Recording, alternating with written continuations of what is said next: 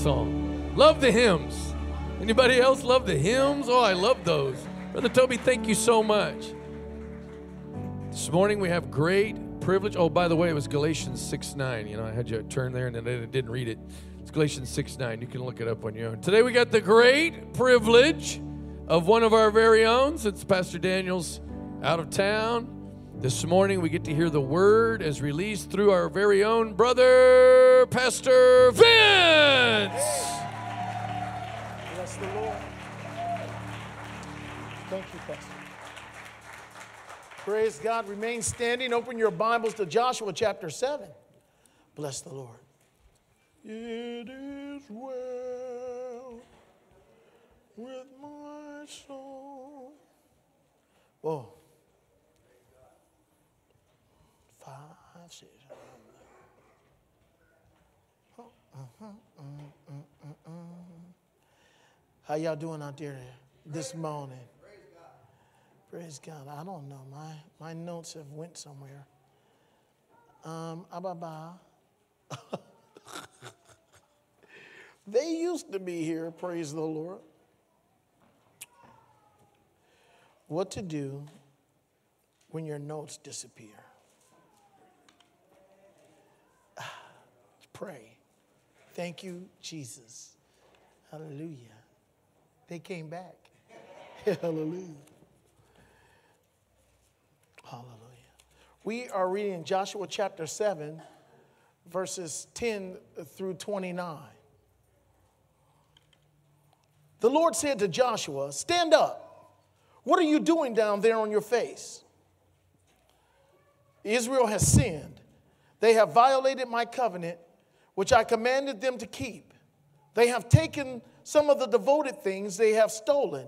They have lied. They have put them with their own possessions. That is why the Israelites cannot stand against their enemies. They turn their backs and run because they have been made liable to destruction. I will not be with you anymore unless you destroy whatever among you is devoted to destruction. Whoa. Go consecrate the people. Tell them, consecrate yourselves in preparation for tomorrow. For this is what the Lord, the God of Israel, says There are devoted things among you, Israel. You cannot stand against your enemies until you remove them.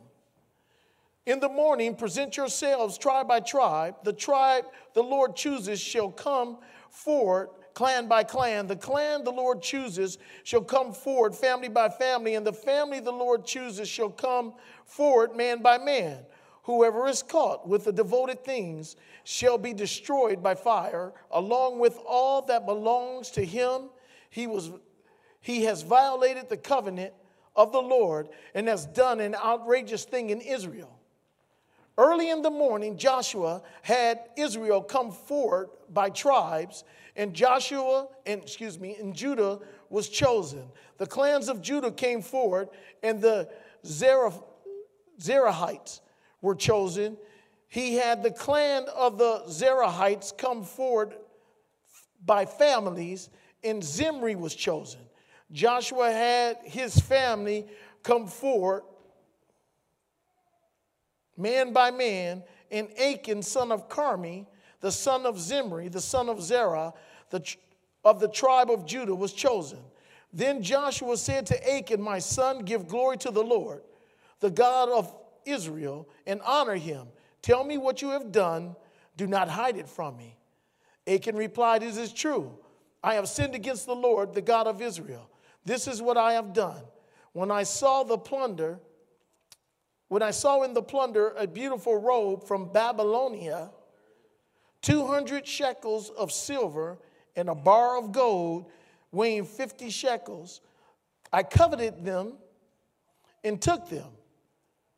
They are hidden in the ground inside my tent with the silver underneath. So Joshua sent messengers, and they ran to the tent, and there it was, hidden in his tent with the silver underneath.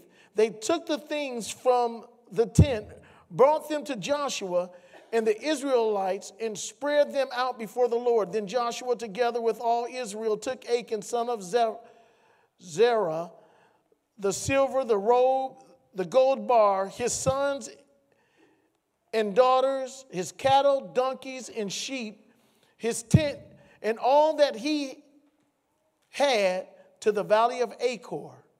Joshua said, Why have you brought this trouble on us? The Lord will bring trouble on you today. Then all Israel stoned him. And after they had stoned the rest, they burned them. Over Achan, they, had, they heaped a large pile of rocks, which remains to this day. Then the Lord turned from his fierce anger. anger. Therefore, that place has been called the Valley of Achor, even, um, excuse me, ever since. Father, we thank you for your word. Let it be a lamp unto our feet and a light unto our path. Let it reveal your will for our lives today and every day that we walk in it, God. May we walk closer to you. May we be conformed to the very image of your Son, Christ Jesus, in every way that we possibly can. Hallelujah. Would you extend your hands toward me? Father, I ask that the Holy Spirit would come upon me, Lord, with power, that I would preach your word, God, with authority, Lord, and it would be understood, Lord, by all those that are here, Lord, and engrafted into their lives, Lord, and change everything. I ask you to bless this congregation. In Jesus' name we pray. Amen. Amen. Praise the Lord. Hallelujah. Well, thank you. Praise the Lord. I have an iPad here, and I still have to pull out my glasses because I still can't read it without them. Praise the Lord. I did pretty good in the thing because I blew it up a little bit. So praise God. But my notes, uh uh-uh. uh You know, in this life, you'll remember the victories that God has given you. You know, I told in the first service about, uh, you know, the unexpected victory is the one that's best, you know, because, um, you know, how many people have messed up stuff and God fixed it? And I remember, man, I remember, thank God for a God who covers. You know, I remember when my mother came to visit me one time in Hawaii, it was the first time she ever got in a plane in her whole life. I think it has something to do with where I lived. And stuff. So, and she, she came to Hawaii and she spent two weeks, probably, you know, a little over two weeks with us, me and Ava and I. And this is this was shortly after we had gotten married. And uh, my mother came, and um, she was greatly affected by what she saw in my house. Now you got to understand, my mother was it was a Presbyterian, and I was raised in Presbyterian church. And Presbyterians, you know, we we preach, you know, for 30 minutes. That is the entire service. You know, the, the message is about 15 minutes long. We sing one song. If we really feel spiritual, it's two. You know, and uh, the pastor will cut his message to adjust for the extra song. Praise God. Anybody here used to be Presbyterian? Hallelujah. Do you know what I'm talking about? It's pretty uniform across the country, you know. So, in that, they would pull off Sunday school and everything else in, uh, in that half hour service. I, I, don't know how they did it. Praise God. But, um, but anyway, my mother was a deacon in a Presbyterian church and um, she served there many years, and just by going to church on Easter and Christmas. You can miss all the other days in between and still be a deacon if you made it on Easter and Christmas. Praise the Lord. And it, it, was just an amazing organization. You know.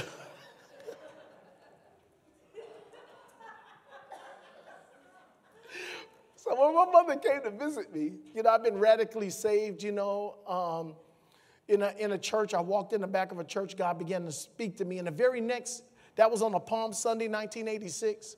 And then on Palm Sunday, 1980, on Easter Sunday service, 1986, a, a friend of my wife's had invited her to their Easter Sunday service, and it was a very on fire, spirit filled, tongue talking, Bible believing church. And I just stood there, I was new to to Christ, and I didn't know what was going on, but I, I, I felt God for the first time in my life, and it was just amazing. And so it's cool. So here I am. I'm, I'm newly, I'm one week old in the Lord. And I got radically saved. And I was in that church 13 years. When I was in the church, that's when my mother came to visit Ava and I. So she came and she stayed with us for, you know, for a period just over two weeks. And so we were just, you know, we just lived life in front of her. And, you know, me and my, me and my wife got in an argument. It was my fault. Praise God. Hallelujah. It's always my fault. Praise the Lord. You say, well, you know, I like, like, wow, you, you really believe it was your fault? Yeah. I'm to tell you why, because it takes two to tango. So I had something to do with it. It was my fault.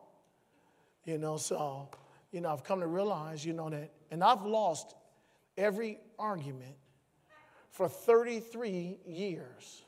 It'll be 33. We got married. It'll be 33 on July 20th of, of this year coming up. We always spend our wedding anniversary dip netting. yeah, praise God. we can't wait. You know, it's like it's amazing. You know. but anyway, my mother left at the end of that time. You know, she was smoking, she was drinking, but I told her she couldn't drink in my house. And so while she was there for them whole two weeks, she didn't drink. I told her, if you want to drink, I'll take you someplace, you go drink, I'll come back and pick you up when you call me. I said, but you will not drink on my house, in my house. I said, you won't smoke in my house. I said, if you want to smoke, we was on a big plot of land that belonged to the church, and there was a, she could walk up to the front of the property and smoke. I told her that, you know, and so she, while she was in my house, she didn't smoke. It was amazing, as long as I've known her since I was little. As a matter of fact, I, I got my first cigarette out of her purse. You know, I smoked for 17 years and God delivered me. Hallelujah. Um, but anyway, when my mother left, you know, I was thinking and feeling like a failure because I had had this big argument with my wife while my mom was there. And I go, Jesus, I, you know, I failed you. You know, I really wanted my mom to be impacted by the, by the gospel. Two weeks after she left, my mother wrote me a letter. And she said, I can tell that you have changed by the way that you fight with your wife. And I was like, that doesn't make any sense. I was like, I was like, what? She wrote me a letter. I mean, it, it, was crazy. But you know what? It liberated me and set me free that, you know, that God was greater than my mistakes. You know, and there's an amazing thing, you know, because of the way that, that, I, that I fought, you know, I didn't use bad language. You know, I didn't, I didn't use, you know, words that, that, that, that accused my wife of not having the character of a child of God. You know, it was probably some foolish thing about peanut butter or toothpaste something crazy, you know, real important issues. You know, but um, but my mother was impressed by it. And from that day, for I just want you to know that it affected change in my mother so much so that she started going back to church. And you know, a couple of years after she started going back to church, she she quit smoking. And then a couple of years after that, she, she quit drinking you know and it was it was amazing thing and then before my mother died i mean you know probably three years before we died you know we would be talking to each other on the phone and she, we would be talking about god and we would be talking about what was in the bible and how to apply it to people's lives and what was going on she was asking me questions it was wild it was wild what god had done totally reversed you know it's, it's a total reversal of what i thought would happen when my mother seen me and my wife argue, you know. And so my mother came back to God in sincerity, not in some religious duty. And it was because, you know, because I aligned myself to the Lord. It's an amazing thing what God will do to you. He'll do for you when you align yourself up to Him. You know, sometimes we we do things and, and we have when we're supposed to win, and then we end up losing. And that is terrible. That is crazy. And that's where we find this story. Joshua had attacked, um, Joshua and the people of Israel had attacked um, Jericho. And they marched around the city seven times. And God did a miraculous victory for them, one that they had very little to do with. And you knew it was God because they just walked around the city seven times, one time a day for seven days. And then on the seventh day, they walked around it seven times and they shouted, and the walls came down. Wow. And you know what? People was inside of Jericho, for a few minutes, they had knew that it was God that destroyed them, not, the, not Joshua and his army. They didn't, they didn't do anything. They didn't use a battering ram or some top secret weapon outside. It was God. And that the walls fell down. You know, um, I remember seeing a show on television where they, where they talked about Jericho because they, had, they didn't think the story in the Bible was true. But Jericho is one of the most destroyed cities in the world. And because it's in a land where it's the most earthquakes in the world. Okay, so earthquakes are commonplace.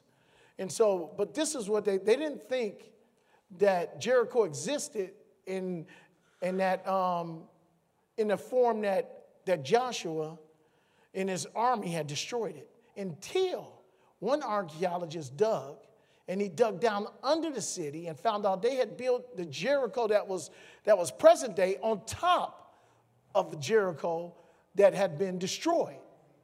And you go, wow, because this is amazing how you build a city on top of a city. And this is the thing, is why they were able to do it.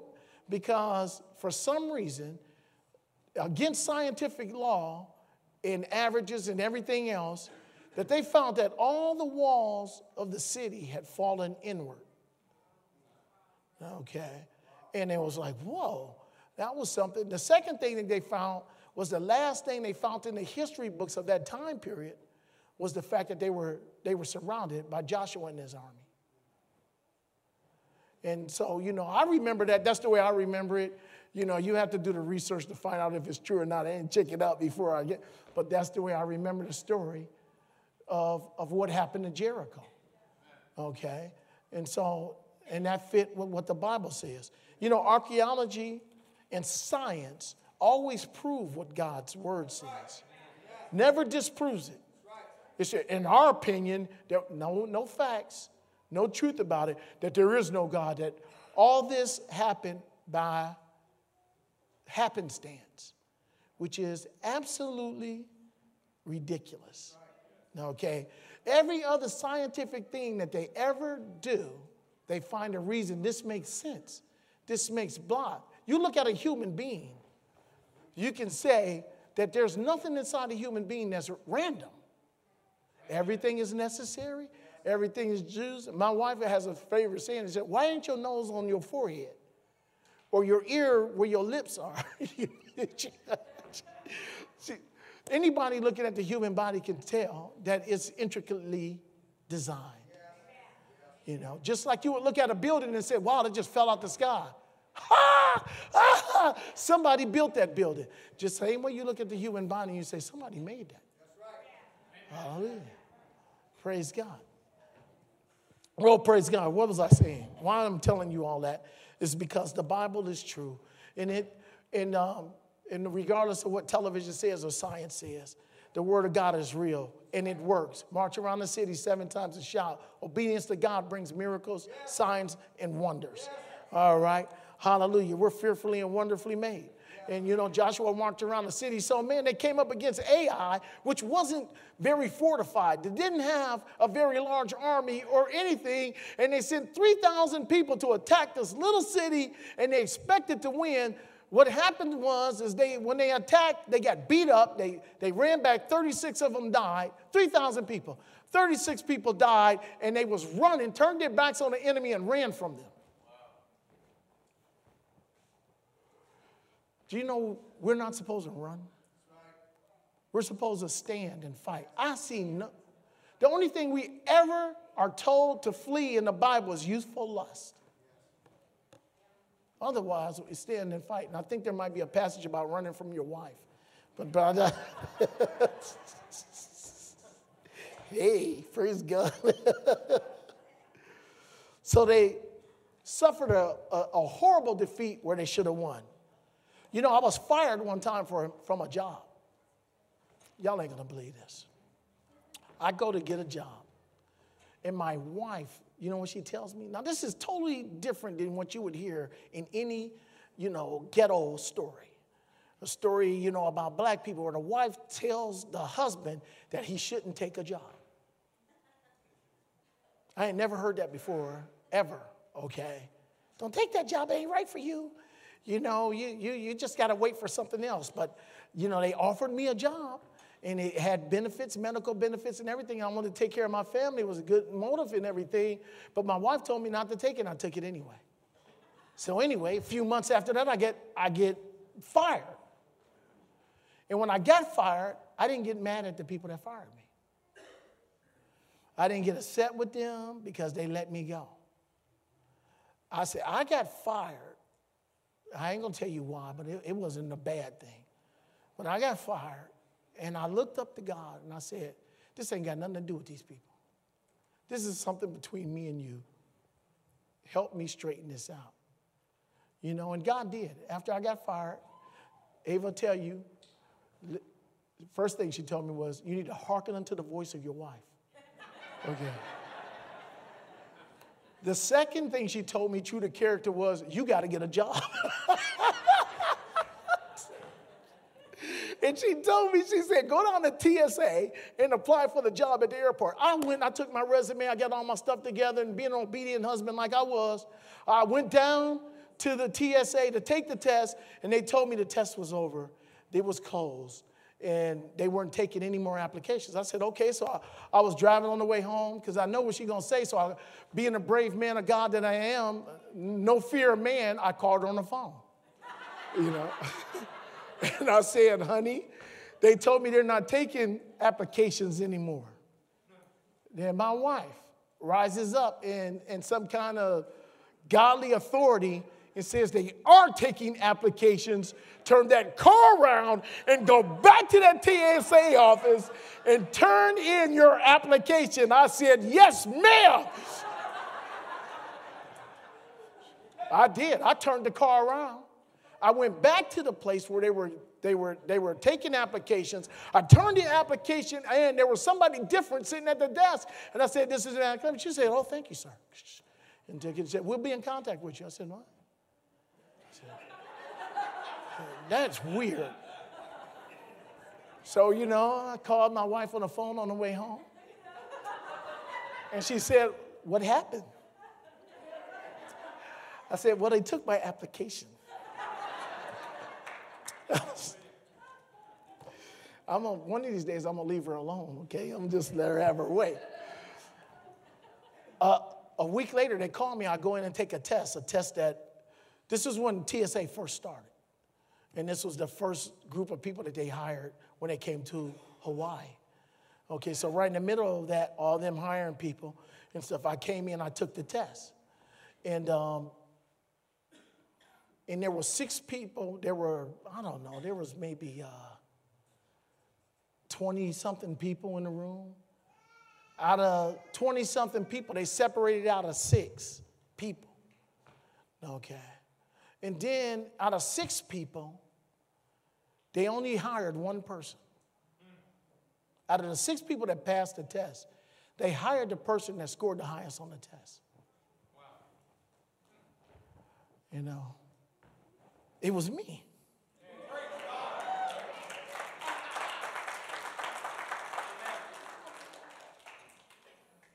But again, God gave me victory because I obeyed the voice of my wife. I, maybe.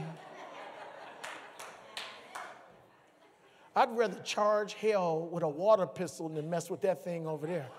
Woo! Woo! Jesus, no. Hallelujah. Help me. I ain't going home without a job. but praise God. Hallelujah. You ought to obey the voice of God. Hallelujah. I don't even know why I told y'all that. But anyway, Jericho had suffered a horrible victory. You know, they got, they got messed up. Eh, not Jericho, Joshua had suffered a horrible He laid down before the Lord and was crying out to God. And that's where we step in in our verses where Joshua, where, where God came and said to Joshua, Stand up. What are you doing? You know, and then told him the reason why everything messed up. Israel had entered Canaan's land and defeated Jericho, but then sin has been committed. And sin brought about defeat. Achan is found to be one of those, to be the one who broke the covenant by taking that which belonged to the Lord. Don't take what belongs to God. It's a sin. And how do you know what sin is unless you read the Word of God? Because you might be thinking it's okay to do what you want to do and to be the ways you want to be. You know, it's an Addams Family kind of attitude. You know, do what you want to do, say what you want to say. Work when you want to work, play when you want to play. Addams Family. Dun-dun-dun-dun.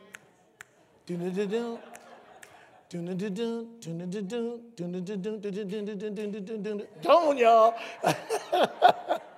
Hallelujah. Praise God. Achan is found to be the one who broke the covenant by taking that which belonged to God.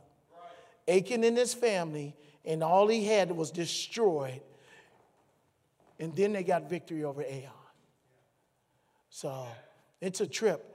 It's like God said, get rid of what is destroying you, get it out of your camp, get it away from you. When you take care of that, then the victory is going to return to you and be yours.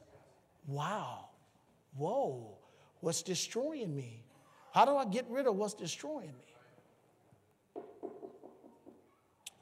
You know, for 17 years I smoked. You know, and then one day, you know, after a basketball game, I was spitting up some black stuff and decided what I was doing was destroying me. Right. Ignored the package that said, this is hazardous to your health. we don't read the fine print, even when it's right there, just like this this package. It used to say maybe, but now if you read the side of a package of a cigarette, it says it is hazardous to your health. And so after smoking enough of those, and I guess I'm spitting up black stuff, you know, after a while, I quit smoking. And God gave me strength to do that. And um, also, you know, quit drinking. Here I am, I'm going to church. You know, I'm a new Christian. You know, and Friday night, I'm in the bar playing pool and having a few. And my wife, you know, she, she's telling me what I'm doing is wrong and it's not right when I'm going to learn. Praise the Lord. Hallelujah. And so the wife is always right, by the way. Praise God. And, um, but finally, God got a hold of me. And I remember sitting at, at, at a lodge. And in that lodge, you know, I'm having lunch and I'm, I'm drinking the Lowenbrau Dark. And I got a couple of sips into the Lowenbrau Dark and I heard God's voice clearly. He said, put it, put it, he said, you don't need that anymore and I put that thing down and slid it across the bar, like away from me, and said, I don't need that anymore. It is so good when you get in agreement with God. Something happens, man. There's been a, there will be a release of power in your life like you've never experienced it before. As soon as you get in agreement with God. So Let's try to understand Achan's sin because it'll help us with ours. So Jericho was the first city conquered, but in Joshua 6 17, we read that the city was devoted to the Lord. That none of the cities that they would conquer was under this ban. Jericho was the only city that was devoted to the Lord. The city, by what it means by the city, is the city and everything in it. Everything was God. They, he told Joshua, and Joshua told his people, don't take nothing from Jericho. All the rest of the cities of Canaan that they would take, the, the Lord gave them the plunder. They could have it all. He didn't want none of it. He gave it all to them. But he said, Jericho, don't touch anything in that city, destroy it. Dedicate it unto me and burn it with fire. Wow. Okay. Sacrifice it to me. So Jericho was God's because of this principle the principle of first fruits and the tithe. Amen. Okay, the first fruits and the tithe. So, first fruits and the tithe have a common origin in that we belong to God. The first fruits and the tithe define each other. Look in Second Chronicles chapter 31, verses 4 and 5. Second Chronicles 31, 4 and 5. It says, He ordered the people living in Jerusalem to give the portion due the priests and the Levites so that they could devote themselves to the law of the Lord. As soon as the order went out, the Israelites generously gave the first fruits of their grain, new wine, olive oil, and honey, and all that the fields produced. They were an agricultural society. All that they made was the first of all that they made was dedicated to God. They bought in, they bought a great amount, a tithe of everything. So then they go and tell you how much they bought from their fields. Everybody bought a tithe of what they made. Amen. The first things are always God's. So God says, you know, dedicate unto me your firstborn children. You dedicate them unto me. Okay, that's in the Old Testament. You read it. The first one belongs to me. You raise them with the rest of the kids, but understand that that first one is mine. All right.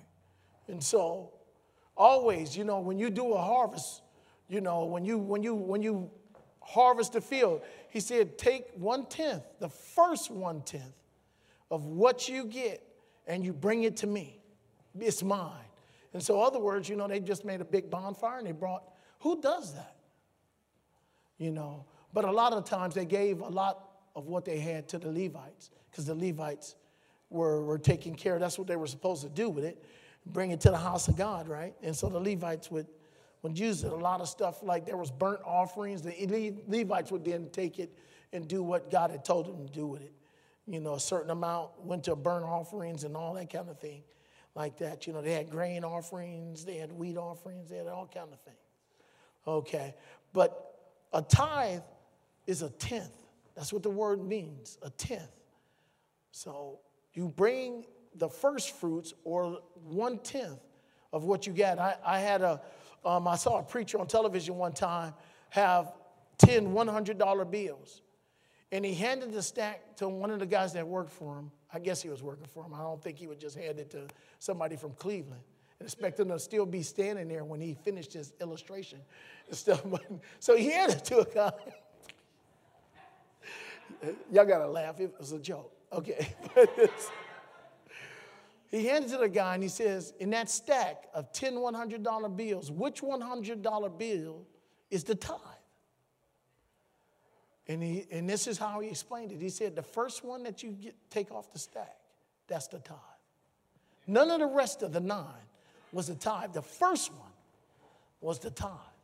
And so I'm in the habit when we get when we get paid, that first thing we do, if we're going to write a check or, or send a text or use the app, you know, first thing that goes out is the 10%. You know, it's, it's grown more than that, plus our offerings. You know, we, we, we do that first.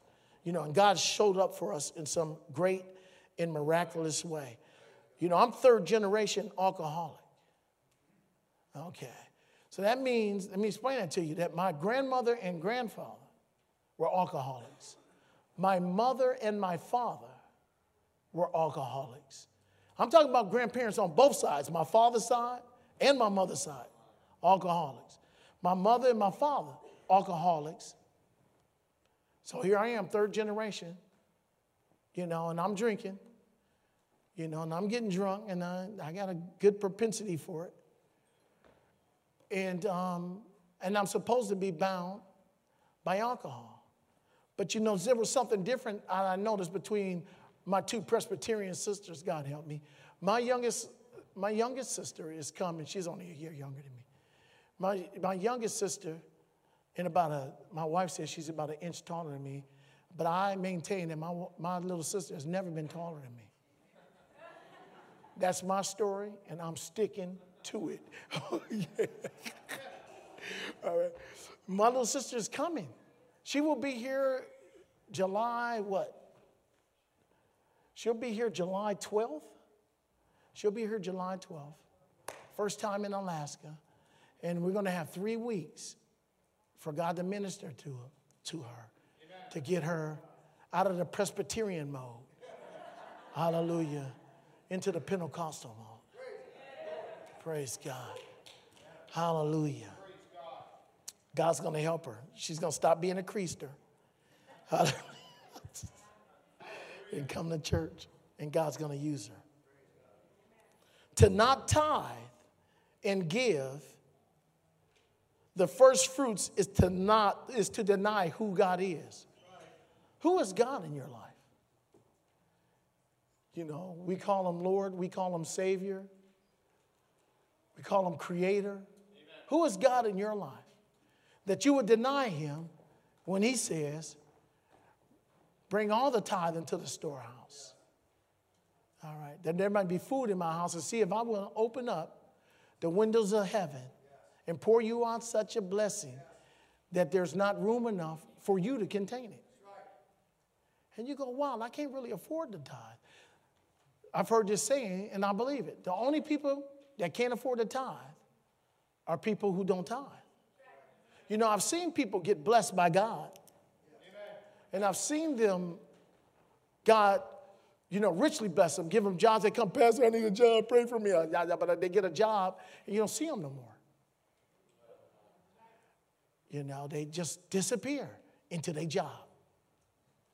You know, sometimes, you know, while they ain't had so much in so long that they go and buy a car. You know, car they can't afford. All right, and they go and they get their brand new car. They, and they drive it to church once and show it to everybody. Look how God's blessed me. Ain't returned the tithe to God. You know, but God still blessed them. And, so, and I'm like, wow, they, people go and, and buy, instead of buying a 25 inch or a 30 inch or a 45 inch, television, they buy a 108 inch television and make payments on it. And so they go, I got a job, I got promoted, but I don't have no money. And I can't return the tithe to God because if I did, people would come after me. Okay, now wait a minute. God blessed you, and because you didn't get, you didn't put God, blood, God first, now you're in a worse predicament than you were before you got the job because you decided not to let God be Lord over the 90 by giving, returning to Him as 10. I've seen that happen too many times. Oh, I got promoted on my job. Ah. Ain't seen them since. Praise the Lord. It's not a problem for me, it's a problem for them. Because you, you bring a curse on your life, you bring a curse on your family, and it's, it's going to hurt them. So, as a, the result, wait a minute, to, to not to tithe, give the first fruits is to say one is backslidden. That's the word that goes in the word, black, backslidden. You really slide away with God when, when God blesses you and you still won't tithe. Now, God's a blesser, He's going to do His job. But let me caution you in this. You say, because God is good, you know, He don't really care about the time because He keeps blessing me. I'm going to tell you this one day, you'll find yourself in front of the judgment seat. And it ain't called the judgment seat for nothing. Okay. you'll be up there and, and God will be saying, give an account. See that term, account? Give an account of what you did or what I gave you. Remember the, those stewards that God talks about that He gave one five, He gave another 10, and they came back and they increased their, their earnings. And then they have one that buried it in the ground and stuff. And it wasn't so good for the one that buried it in the ground. The one that other ones got blessed. See, you got to be steward, good steward of what God gives you. He's to have, he's to come and there's to be a day of reckoning. That's another accounting term. Okay, it's to be a reckoning. He's to look at the books and see what, it, see what you did with what he gave you. Praise the God. He's a good God. Amen. He's going to be good. Hallelujah. So, praise the Lord. Now, this is the result of Achan sin, and maybe we can learn from this. Israel lost in battle. And you'll, you'll go to battle and you'll lose and you wonder why. You remember when I lost that job? I knew where the problem was at, Jack, it had nothing to do with them people and stuff because God is God over my life. not them. They had nothing to do when I, I'm working there or not. Okay. Something happened between me and God. There was a disconnect with me and God that took me out the, of the umbrella of His protection and allowed people to fire me. You know, if God want me out of a job, what He'll do is move me. Okay. But I don't get fired. I knew something was wrong about that. I said, you know, God, I represent you. I know you won't want me to get fired, you know. And so I said, God, what happened? You know, and it's almost like he was saying, You forgot me, man. You got the job. I blessed you. You start working at nights. Now you don't come to prayer. You're not reading your word like you used to. Da da da da da da. So I had to remove that thing I blessed you with. Wow. And you should have listened to your wife when she told you that. You should have trusted me. You know. So, you know, no, that set me up because after that is when I got the TSA job. Okay, and I, I listened to God and did not ignore what my wife told me to do. Amen. I learned my lesson. Some of us need to learn some lessons. I'm gonna, I'm gonna tell you what happened. I, man, you should have seen me on the next job. When I walked in for the interview for that job, knowing I had been fired from my last job. Now, you talk about anointing. You talking about God being with you, the favor of God on you. Amen. I walked into that room and I sat down, and you know, the guy was saying, What happened at your last job? This was the owner, it was a private company. The guy was the owner. He said, What happened at your last job? I said, Listen to me. This is, this is weird. It's like Joshua walking around seven times almost. I said, My wife told me not to apply for that job. And I applied for it anyway. And then I ended up pushing buttons. Now I'm talking about a cell phone company, right? So, you know, electronics was my thing. And I said I couldn't keep my hands off a button, so I, I pressed a button and, you know, and computer came on and they, and they, they charged me with hacking the secretary's computer. That's a whole nother testimony in itself. Don't worry about it. They had stuff that was on the computer that scared the snot out of them.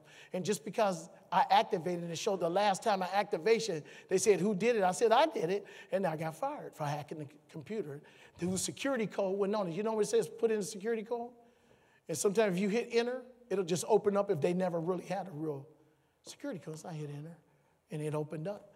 And so when the secretary came in, she said somebody had accessed my computer, so I got fired for hacking her computer, which didn't have a security code, didn't need hacking. Okay, so that was that case. All right, but anyway, what happened was when I went and got the TSA job, I was working at TSA for 30 days. Okay, and and um, from the TSA, I'm working at TSA and I'm working at the cell phone company because I needed both incomes. Okay. The people at the end, at the cell phone company were saying that, that they were laying everybody off. And I was nowhere on the hierarchy of seniority, so I knew I was gone. And they said, Well, you know, we laying you off. I don't know anybody else they told they was laying off except for me. At the very same time that they telling me they're laying off, Ava's at a prophetic conference. The, one of the prophets stopped her, the prophets who run our church in Dallas, um, Kim and DeWitt Jones. DeWitt stops Ava and says, Where's your husband? And he says, Well, he, could, he couldn't come, he had to work. And then he starts prophesying about me getting a promotion. Okay, so she comes back and tells me, you know, I went to Maui to the prophetic conference for me to get a word for me. Then I got a word for you. And it was that you was getting promoted. So I go to work after hearing this wonderful word and they tell me I'm being laid off. Okay. So now I'm at work at TSA, and this guy is working on the machines. I go and talk to the guy that's working on the machines, and I was just telling him, because, well, I was a trained electronic technician from the Navy.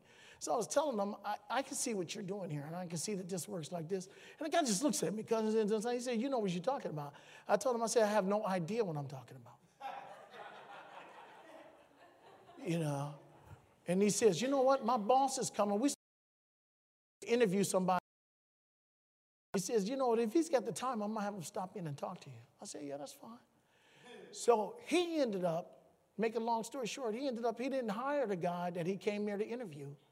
He talked to me, and the very next week, one week from that day, I get an offer from this guy. Now, I don't even have my TSA uniform. I don't, you know, I'm working in black pants and a white shirt because they've ordered, my shoes just came. Okay, but I don't have pants and a shirt and stuff. And, um, and I'm giving, giving them my 30 day notice because this guy offered me a job that paid what my job at TSA and my job at the cell phone company where, where I was going to be laid off combined. Wow. I'm working one job. Oh, it gets sweeter than that, Jack. Because the job only requires me to come to the airport to work on the machines if something breaks. And I go, wait a minute. I don't have to come to work, but I'm getting paid full time. Says, yeah, unless your beeper goes off. We had beepers back then. Unless your beeper goes off, you don't, you don't have to come to work. I said, what? What the what? I was like, sign me up. So I got this job. Now, I'm working at this job for a whole year. And the secretary of the whole company calls me from Dallas and says, Would you turn in a job application? And I go, What? She says, We don't have an application on file for you. You've been working with us for over a year, and we don't just fill one out. It's only formality. You already got the job, you know. And I was like, Whoa, and stuff. And it was true. I, I didn't. What is God doing for you? And you know, this is all a result and I believe that I know of me tithing. That God would show up and do great and mighty things like that for me. You know, he was working with Joshua and the crew, and he was saying, Man, I'm going to give you houses you did not build, vineyards you did not plant, and so forth and so on. Just like Pastor Daniels was saying, I'm giving you the land flowing with milk and honey. God's trying, not trying to get the tithe from you, He's trying to get the blessing of heavens to you. My goodness. He's looking down at him and saying, Work with me, people. Work with me. Oh, God, I need this. I don't have enough. I know how that is. You know what I'm saying? I'm not making fun of anybody. I understand how that is. But man, when I started tithing, God just started blessing my socks off. And I, you know, I'm just like, wow, I have no other explanation than the tithe. It's crazy because it happened, all this stuff started happening when I started giving. I mean, God will give you the means to defeat what's in your life that destroys you. That's what he's saying. He said, Man, bring all the tithes into the storehouse. See if I won't open up the windows of heaven. And then it goes on and says, For a dime on a dollar, I'll beat the destroyer up. I'll beat the one that comes in and tries to destroy you, kill and steal from you. He says, I'll whoop him up and down. And your, your 90 will be blessed. It'll go farther than your 100 and I'm always working for you. If somebody comes up to you and takes you to court and you can't afford a lawyer, I will still step into the class, step into that courtroom. I'm the judge. I've seen that happen so many times. I, I just can't tell you all the times that, that God stepped in the courtroom for me. One of the richest people on the island of Kauai, small island, sued Ava and I for our security deposit. It was just, it was stupid weird. Okay, we were like, what? We lived with this lady for what, three years, something like that? It was, crazy. I'm like, she lived upstairs. And she tried to keep little me security deposit. I'm not telling you, I'm not telling you that this is this is not a lie. This is the God's honest truth. Flipped open the telephone book under the attorney section and did this and landed on the eternity, on a, excuse me, on the on an attorney that was always at odds with the people that were trying to sue us. That man said, You know what? He said, Give me a retainer of $100. And he says, And then have no communication with them. He said, if there's anything else that happens, let them come through me. Don't you go to them about nothing. I'll take care of this. Like, what, 30 days later, the guy sent us back a check for like 30 something, 40 something dollars and said, I haven't, I haven't heard from them. I consider this matter closed. He said, if it should come back again, just, reach, you know, just connect back. We found the one lawyer on the whole island just by doing this in the attorney book that, that they feared. The one guy, he said, he told us, he said, they do not want to deal with me. He, said, he told us that in his office while we were sitting there. They do not want to deal with me. And they didn't. Evidently, he was right. Praise the Lord. So look, you know, Israel lost in battle. The others were affected negatively. His whole family, you know, was affected negatively, and his whole, his whole people group was affected negatively. What you do affects everybody that you're, you're, you're involved with. Everybody. A curse was on Achan and his family that produced death. Oh my goodness. I don't want to do nothing that would cause one of my family to be messed up. Amen. You know, I want to be a blessing. That's why it hit me so hard when I argued with Ava in front of my mom. You know, but then God covered me. It's crazy. You know, this morning, I don't know if you noticed who was in the drum cage. Come on. You know, carry on my wayward son. Was in the drum cage playing drums with Brother Toby. God. Come on. Yeah. Oh! Whoa!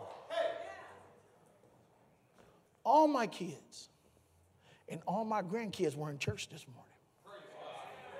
At my church. Saba! Hey! The curse is broken and nobody in my family is dying and going to hell. Amen. They're all passing on to heaven. Thus saith the Lord. And one of the reasons is because I obey him in the, in the tithe and anything that comes in my family to kill, to steal, and destroy, because I give God a dime on a dollar, he just whoops up on it, tears it up, defeats it, hallelujah, and I get to walk in the victory. Tell the devil all the time, you ain't got to deal with me, but him, He don't like people when they mess with me. So what? So even if what you have done has caused a whole bunch of mess, when the devoted thing is given to God, then victory is the result. God's word goes forth. You don't think people heard about me being sued on that small little island and how God intervened with me? Other people were going like, whoa, if that person. Oh man, he's gone and he's black too. He ain't got a chance. hey! But my God, hallelujah. God's blessing is on the time. You got to understand that God's blessing is on the time. You return to Him what is His, and He takes care of what is yours. You will be blessed. And the devourer is rebuked.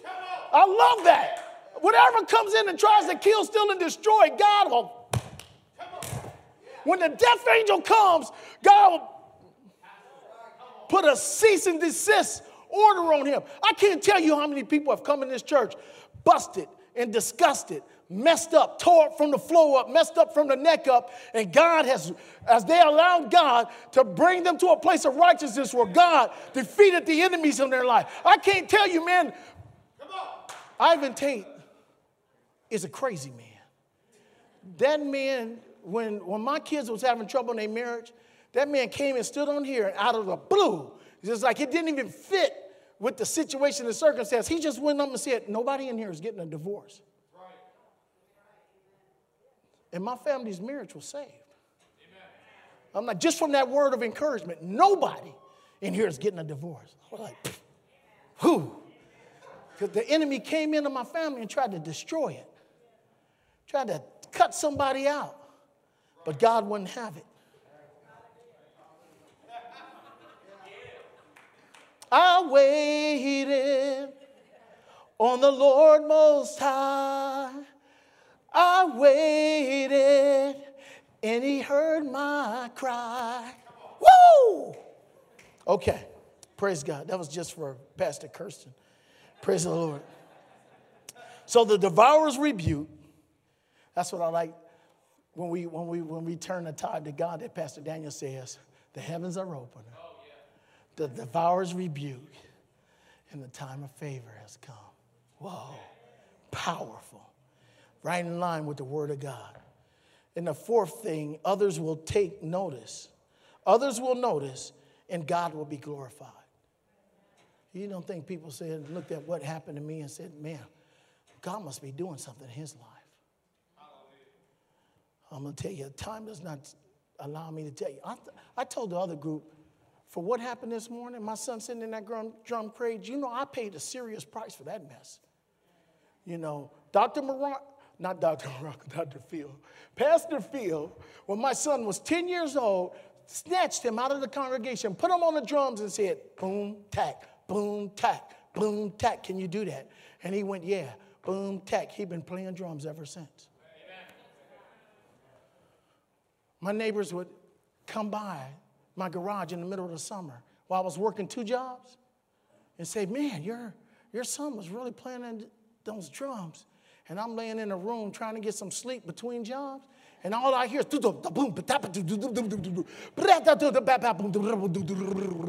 all day long.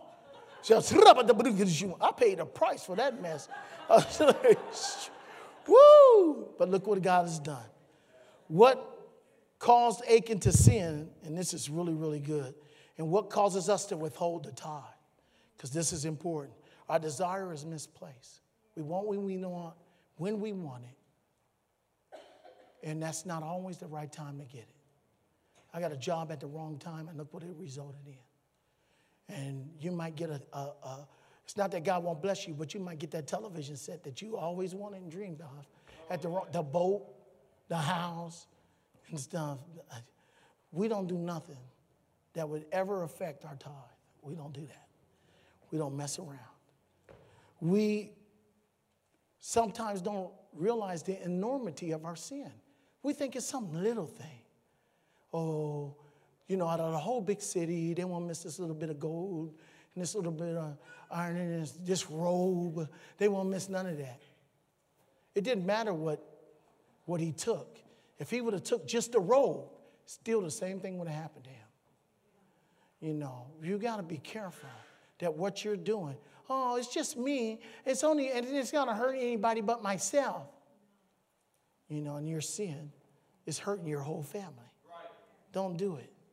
Amen. And you realize that you're going to be judged for what you do. We will all be judged for what we do. We will all give account. You got to know the truth, and the truth will set you free. Look, I want to set you free this morning. I want you, to allow God in your life to speak to you. I'm not asking you to look for me, you know, to listen to what I'm saying. I'm, I've only said what I said so that you would hear the voice of God saying, because some people out here are bound by alcohol and God's getting them to set free, and you've been giving all your money to the devil and you won't tithe to God. You know, I used to sit in the bar all night, didn't care how much I spent, and I was trying to kill myself. Some of y'all smoking up a storm. And marijuana is even worse than cigarettes as far as your lungs go. They don't want to tell you that and stuff, but that's the God's honest truth. And you can look that up online. Okay, and they're telling you, oh, this is for your health. Yeah, and they're trying to kill you. And so, oh yeah, let me change my, my reality. I know there's mental, medical reasons for marijuana, but there's forms of what is medical and marijuana in a pill, and it won't get you high. I'm telling me you gotta walk around in a stupor all day because of your pain in your body. There's other ways to fight and stuff. If you let God in your life, man, if you tithe and give, He'll open up the windows of heaven for you and make a way for you. You know, when I cried out to God about my weight, finally, now years I've just been blowing up. you live in Hawaii, man, you just eat all day long. You know what I'm saying?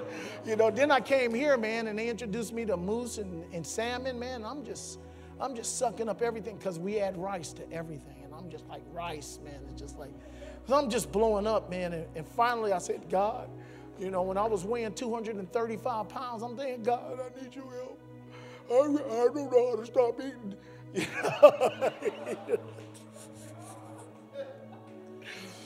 But God came up and designed a diet for me. He just came out of nowhere with the keto diet. I ain't trying to promote keto because keto don't work for everybody. But it worked for me. I got to eat bacon and I got to eat meat.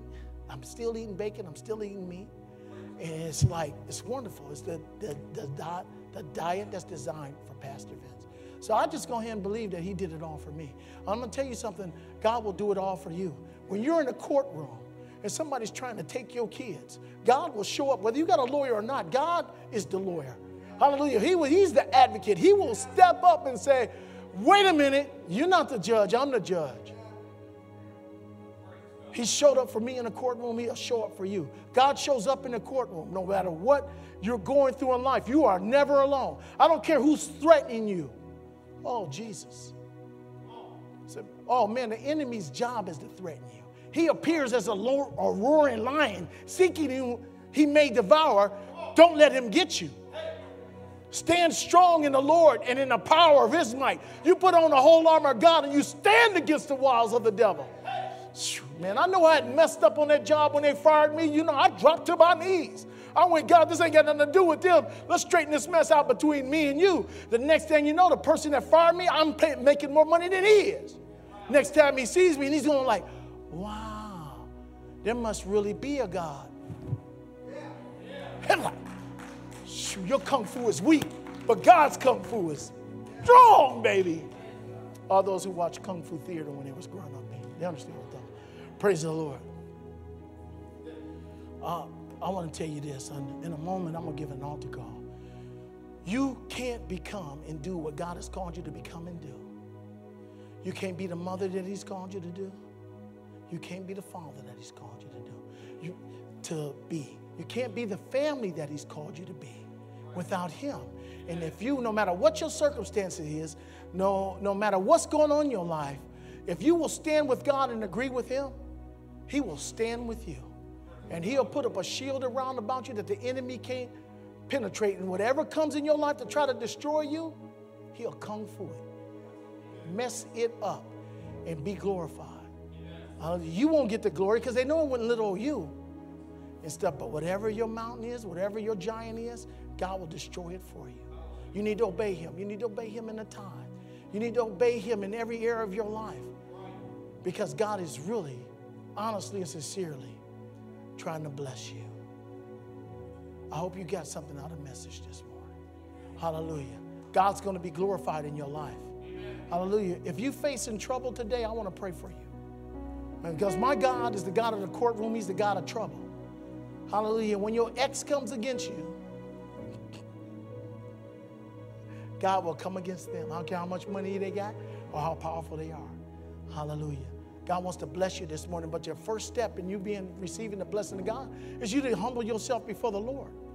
I mean, the doctors might have already sent you home to die, but I'm telling you that they are not the right doctor. There's no better healer than the original manufacturer, the one who made you. You don't take your Maytag to the to the to the um to the plumber.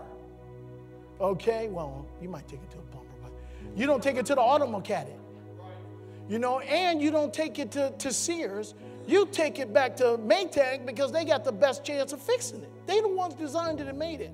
The best one that's got a chance of fixing you no matter what the book's saying, incurable, no, you can't do it for the rest of your life, all that mess, you'll always be an alcoholic, you'll always be a slave, you'll always be this, you'll always be that, you'll never have success. Skip all that mess, go back, get on your hands and knees, go back to the original manufacturer and say, God, fix me, fix my circumstance, fix my situation. He's an ever present help in time of trouble. And if you have trouble, hallelujah, and God is your help, you are greatly helped. Woo! Hallelujah. So, first of all, if you're here today and you don't know Jesus as your Lord and Savior, you need to accept Jesus. You need to go ahead and, and he told Joshua, he says, when Joshua asked him, he said, Are you for me or against me? He said, Neither. I'm the Lord of the, I'm the captain of the army of the Lord of hosts, Jack. Are you with me or against me? You know, I recommend you being with me. And Joshua recognized who was standing in front of you. God is standing in, in front of you this morning, knocking at your door, wanting to give you help. But you have to receive his help. Okay? Or maybe you know that you ain't following God like you used to follow. Remember, I got fired? I wasn't following God like I should have been. Well, we got that mess straight, and then I got blessed. God wants to straighten out that mess right now, today. So if you're here today and you want to receive Jesus for the first time, or you want to rededicate your life to Him, simply raise your hand and say, Pastor, that's me. Pray for me. I want to pray for you. Hallelujah. Anybody want to? Don't be looking around at other people. You better get your stuff straight with God. Hallelujah. Anybody else want to receive Jesus as their Lord and Savior? Hallelujah. Thank you for that hand. Thank you for that hand. Anybody else want to come to the Lord this morning? Hallelujah. God's trying to beat your enemy up for you. Okay. Praise God. Won't you stand with me as we close service this morning?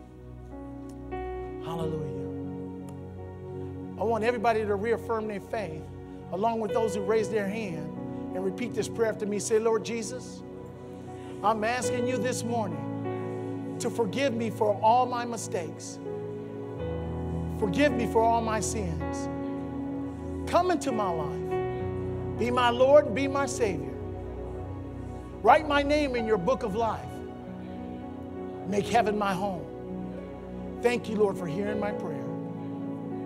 Thank you, Lord, for saving me. Thank you, Lord, for loving me. In Jesus' name, let me pray for you. All those who prayed that prayer and believed it, said it out loud, believed it in their heart are saved. Your destination is no longer a place of outer darkness called hell, but it's a place of blessing. It's Canaan land. It's a place called heaven. Hallelujah. And God is going to help you from this day forth. May you never, may never any of us ever run away from God again. But when we make a mistake and when we slip and fall, that we will run to God to receive mercy, grace, forgiveness, restoration, love, and salvation. Hallelujah. I ask these things in Jesus' name. Now, let me pray for you as a congregation. Father, we will be that people that obey you. In every area of our lives, God, we're going to walk right because we know when we start to do right things, God, you bless us.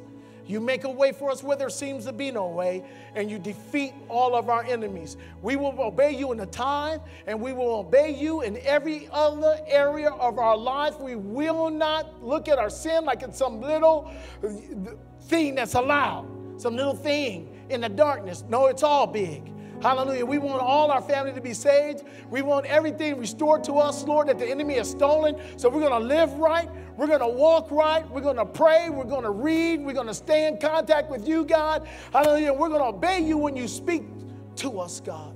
We're going to be the church. We're not just going to come to church. We're not going to do some religious thing. Hallelujah. We will be your people, and you will be our God in Jesus' name. Now, before I dismiss, if you need prayer after this service, as others leave, you come. I will pray for you uh, because I have an anointing to pray for people, especially people in trouble, whether it's physical, whether it's mental, no matter what the anguish is, whenever where people are facing court stuff, I'm, I'm all over that. I will help you. Okay? So if you need prayer, come to rest. Hallelujah. God bless you. And so for everybody in here, the Lord bless you and keep you cause his face to shine upon you, lift up his countenance upon you, and give you peace. In Jesus' name, amen. Hallelujah. Come tonight at 6. Dr. David will be preaching tonight. I wouldn't miss it for anything in the world. God bless you. And if you need prayer, come on. Hallelujah. Yes, ma'am.